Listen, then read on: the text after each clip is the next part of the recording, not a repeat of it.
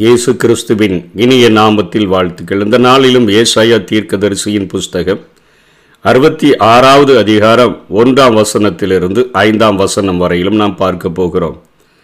தேவாலயமும் விமரிசனங்களும் என்கிற தலைப்பின் கீழே இந்த செய்தியை நாம் பார்க்க முடியும். ஒன்றாம் வசனத்தில் கர்த்தர் சொல்லுகிறது என்னவென்றால் வானம் எனக்கு சிங்காசனம் பூமி எனக்கு பாதபடி நீங்கள் எனக்கு கட்டும் ஆலயம் எப்படிப்பட்டது? நான் தங்கியிருக்கும் ஸ்தலம் எப்படிப்பட்டது? என்னுடைய கரம் இவைகளையெல்லாம் சிருஷ்டித்ததினால் இவைகளையெல்லாம் உண்டாயின என்று கர்த்தர் சொல்லுகிறார். பழைய ஏற்பாட்டின் நாட்களில் தேவாலயமானது ஆராதனை மையமாக ஆராதனை ஸ்தலமாக விளங்கியது. காலப்போக்கில் தேவாலயத்தை உயர்த்திய மக்கள் தேவனை மறக்க ஆரம்பிச்சிட்டாங்க. அதனை விமர்சனம் பண்ணினான்னா கொலை செய்யவும் அவர்கள் துணிந்து காணப்பட்டார்கள்.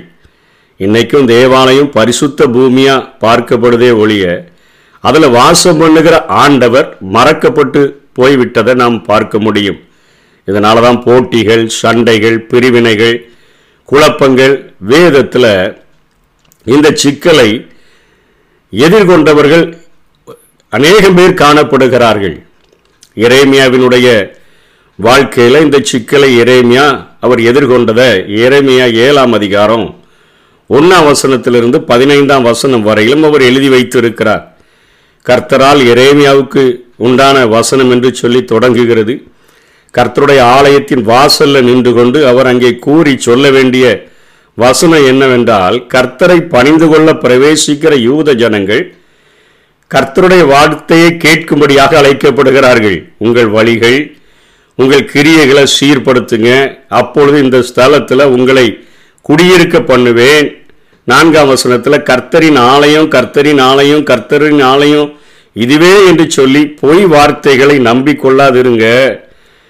அஞ்சாம் வசனத்தில் வழிகளை கிரியைகளை நன்றாய் சீர்படுத்தி மனுஷனுக்கும் மனுஷனுக்கும் உள்ள வழக்கையும் நியாயம் தீர்த்து அதை சரியானபடி முடிச்சு வைங்க.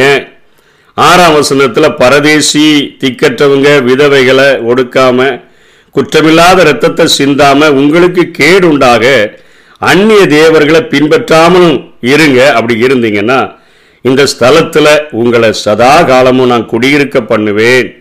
எட்டாம் ஒன்பதாம் வசனங்களில் பொய் வார்த்தைகளை நம்பி திருடி கொலை செய்து விபச்சாரம் பண்ணி பிற்பாடு வந்து என் நாமம் தரிக்கப்பட்ட இந்த ஆலயத்தில் எனக்கு முன்பாக நின்று இந்த அருவறுப்புகளையெல்லாம் செய்வதற்காக விடுதலை பெற்றிருக்கிறோம் என்று சொல்லுவீர்களோ? என் நாமம் தரிக்கப்பட்ட இந்த ஆலயம் உங்கள் பார்வைக்கு கல்லர் குகை ஆயிற்றோ? என்று சொல்லி பதினைஞ்சாம் வசனத்தில் உங்களையும் என் முகத்துக்கு முகத்தை விட்டு தள்ளி போடுவேன் என்று கர்த்தர் சொல்லுகிறார். இப்படிப்பட்ட கேடான காரியங்களை செய்தீங்கன்னா என் முகத்தை விட்டே தள்ளி போட்டு விடுவேன் என்று சொல்லி எரேமியாவின் மூலமாக சொல்லப்பட்ட வார்த்தைகளை ஏரேமியா தன்னுடைய ஏழாம் அதிகாரத்தில் அவர் எழுதி வைத்திருக்கிறதை பார்க்கிறோம். ஒரு வேடிக்கையான கதை ஒன்றை சொல்லுவார்கள். ஒரு அருமையான ஆலயத்தை சபையினுடைய மூப்பர்கள் சபையின் கமிட்டியானது கட்டி எல்லாவற்றையும் செய்து முடித்த பின்பு அவர்களுக்குள்ள போட்டிகளில் அந்த ஆலயத்திற்கென்று நியமிக்கப்பட்ட ஊழியரை அவங்க பிடிச்சி வெளியே தள்ளிட்டாங்க ஒரு சண்டையில். அவர் வெளியே நின்று கொண்டு பிரசங்கிப்பதற்காக நியமிக்கப்பட்ட ஒருவர் வெளியே நின்று அவர் அழுது கொண்டு நிற்கிறார். அப்படி அழுது கொண்டு நிற்கும் பொழுது அவருக்கு மிகுந்த வேதனை. இந்த சபைக்காக எவ்வளவோ நம்ம பாடுபட்டோம் கட்டும்போது எவ்வளவோ உதவிகளை செய்தோம். நம்மளை அந்த கமிட்டி பிடிச்சு வெளியே தள்ளிட்டாங்களே அப்படின்னு சொல்லி நிற்கும் பொழுது அருகிலே எல்லோருவர் நின்று கொண்டிருந்தார். இவர் பார்த்தார் உண்மையும் வெளியே தள்ளிவிட்டார்களா? என்று சொல்லி அவர் கேட்கும் பொழுது அவர் இவரிடத்துல கேட்கிறார் நீர் எதற்கு வெளியே வந்துட்டீர்? அவங்களுக்குள்ள சண்டையில் ரெண்டு குரூப்பாக இருக்கிறாங்க. அவங்க சண்டை போட்டதில் என்ன வெளியே தள்ளிட்டாங்க? உள்ளே சண்டை போட்டுட்டு கிடக்கிறாங்கன்னு சொன்னோடனே பக்கத்தில் நின்றவர் சொன்னார் நான் ஏசு எனக்காக தான் இந்த ஆலயத்தையே கட்டுனாங்க. என்னையே உள்ளே விட மாட்டேங்கிறாங்க. அப்போனா ஒன்று எப்படி உள்ளே விடுவாங்க? என்று கேட்பது போல அது ஒரு வேடிக்கையான கதையாக இருந்தாலும் இன்றைக்கு கட்டடங்கள் பரிசுத்த ஸ்தலமாக பார்க்கப்படுகின்றதே ஒழிய அதில் வாசம் பண்ணுகிறார் என்று சொல்லி நினைக்கிற அந்த காரியங்கள் மறக்கப்பட்ட சூழ்நிலை நிமித்தமாக உண்மையாய் தேவனை நேசிக்கிற பிள்ளைகள் பகைக்கப்படுகிறதை நாம் பார்க்க முடிகிறது. கிறிஸ்துவும் தன்னுடைய ஊழிய நாட்களில் இதே இறைமையாவின் வசனங்களை எடுத்து அவர் வாளாக வீசுகிறத நம்ம பார்க்க முடியும். இறைமையா ஏழு பதினொன்றில் சொல்லப்படுத என் நாமம் தரிக்கப்பட்ட இந்த ஸ்தலம் உங்கள் பார்வைக்கு கல்லர் குகையாயிற்றோ? என்று ஆண்டவர் கேட்கிறார்ல. அந்த வசனத்தை இயேசு எடுத்துக்கொண்டு மார்க் பதினோராம் அதிகாரம் பதினேழு பதினெட்டாம் வசனங்களில் அதை பேசும்போது அந்த ஜனங்கள் அவரை என்ன செய்ய நினைக்கிறார்கள் என்கிற காரியத்தை குறித்து மார்க் எழுதின சுவிசேஷத்தில் நாம் பார்க்கிறோம். என்னுடைய வீடு எல்லா ஜனங்களுக்கும் ஜெப வீடு எண்ணப்படும் என்று எழுதியிருக்கவில்லையா? நீங்களோ அதை கல்லர் குகையாக்கினீர்கள் என்று அவர்களுக்கு சொல்லி உபதேசித்தார். அதை வேத பாரகரும் வேதத்தை போதிக்கிறவர்களும் பிரதான ஆசாரியர் அவர்கள் வருஷத்துக்கு ஒரு முறை தங்களுக்காகவும் வெளியே நிற்கிற ஜனங்களுக்காகவும் தேவனிடத்தில் பாவ மன்னிப்பை பெற்று அன்றுவரே வெளியே ஒரு ஜனக்கூட்டம் உண்டே.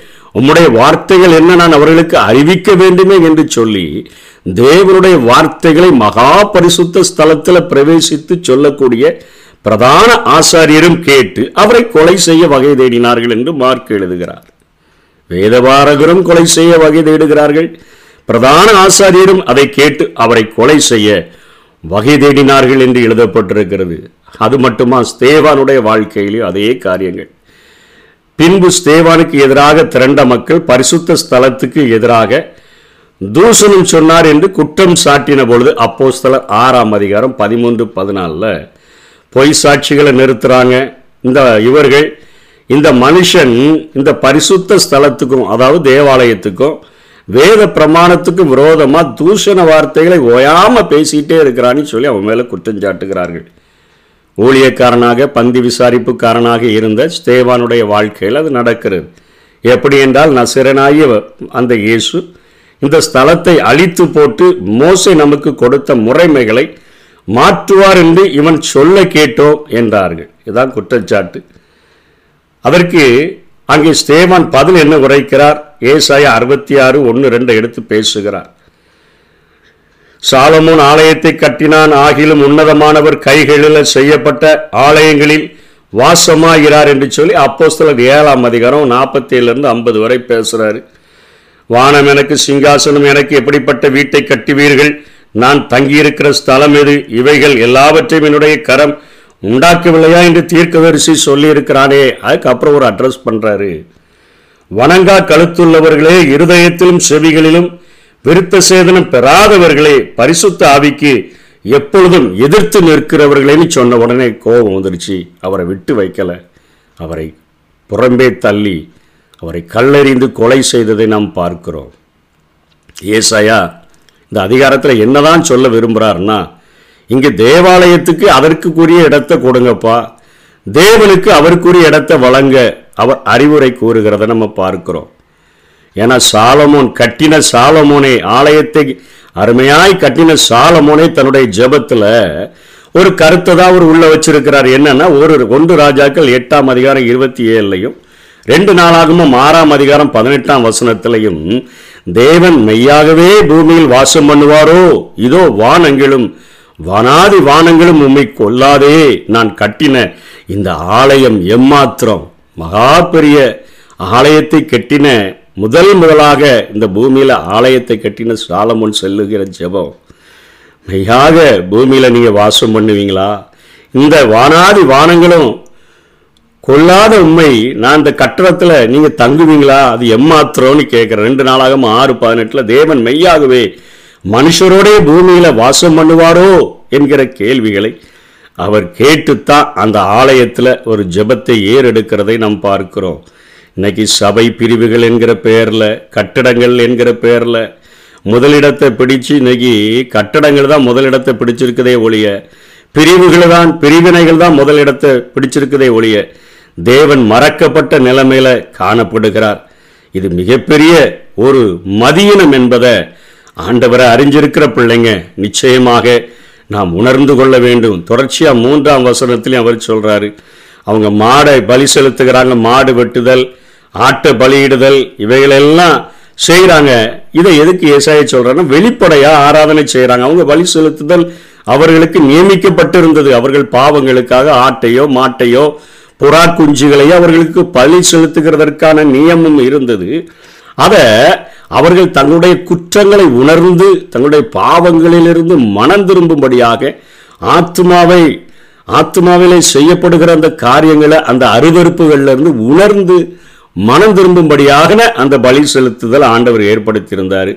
அவங்க அதை ஒரு வெளிப்படையான ஒரு ஆராதனையாக அதை மாற்றி ஒரு சடங்காச்சாரமாக மாற்றி கீழ்ப்படிய இருதயம் இல்லாமல் ஆத்மவினுடைய அருவறுப்புகளில் அவங்க தொடர்ந்து காணப்பட்டதுனால அந்த பலி செலுத்துதலை ஆண்டவர் கொலைக்கு சமம் என்றே சொல்லுகிறதாக இங்கே ஏசாயா சொல்லுகிறதை பார்க்கிறோம். இப்படிப்பட்ட காரியங்களை அவர்கள் செய்து வருகிறபடியினால அவர்களுடைய வாழ்க்கையில் நான் தீகலை ஆபத்தில் அவர்கள் என் பேச்சுக்கு கேட்கல நான் பேசுனா கேட்க மாட்டேங்கிறாங்க கூப்பிட்டா மறு உத்தரவு சொல்ல மாட்டேங்கிறாங்க என் பார்வைக்கு பொல்லாப்பானதை செய்து விரும்பாததை தெரிஞ்சு கொள்ளுகிறபடினால அவர்களுடைய ஆபத்தில் நானும் அதை தெரிந்து கொண்டு திகிலை வரப்பண்ணுவேன் என்று ஆண்டவர் சொல்லிட்டு ஆண்டவர் இந்த காரியத்தில் இந்த ஐந்து வசனங்களுக்குள்ள எதை விரும்புகிறார் என்கிற காரியத்தையும் ஏசாயா சொல்லாமல் இல்லை. அவர் ஏசாயா இருபத் அறுபத்தி ஆறாம் அதிகாரம் ரெண்டாம் வசனத்தினுடைய பின்பகுதியில் சொல்லுகிறாரு ஆனாலும் சிறுமைப்பட்டு ஆவியில் நொறுங்குண்டு என் வசனத்துக்கு நடுங்குகிறவனையே நோக்கி பார்ப்பேன். யாரையா நோக்கி பார்ப்பேன்?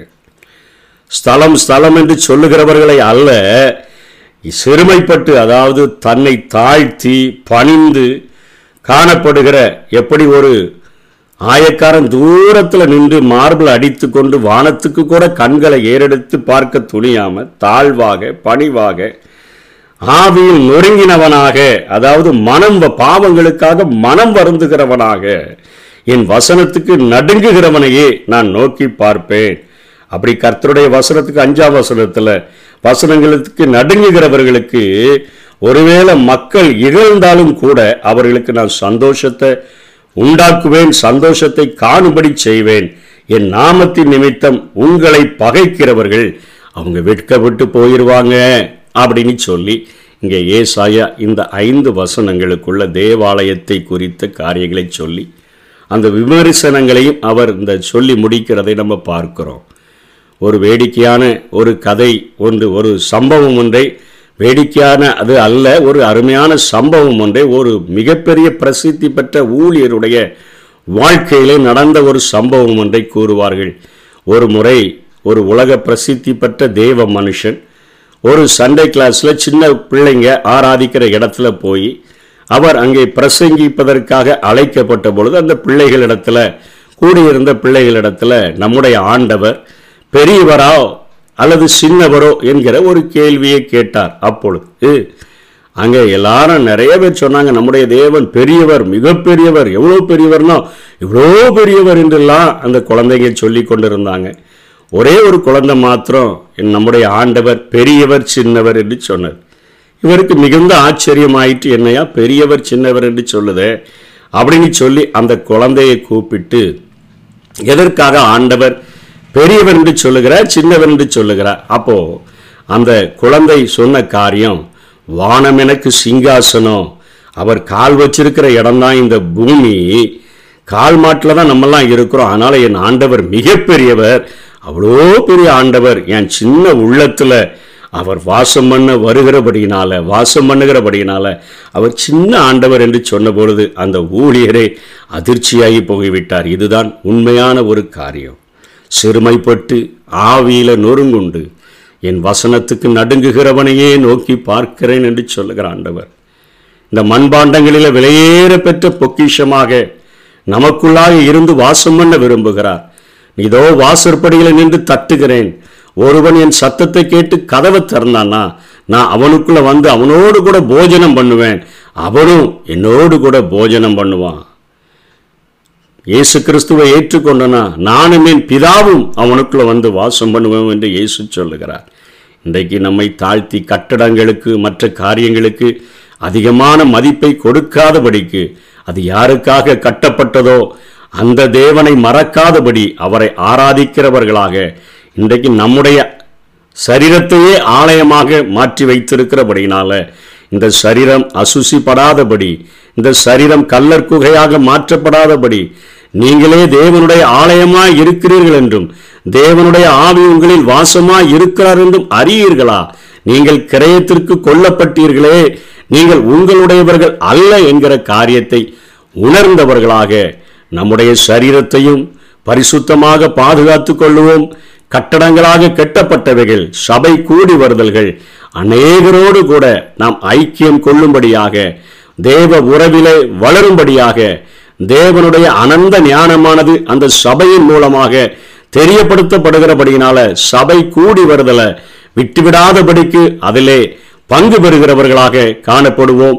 கர்த்தர் தாமே நம்மை ஆசீர்வதிப்பாராக.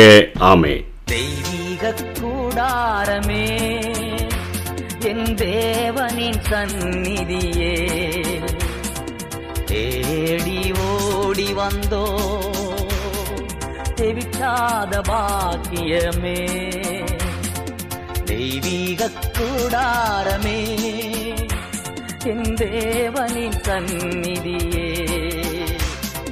தேடி ஓடி வந்தோ திவிட்டாத பாக்கியமே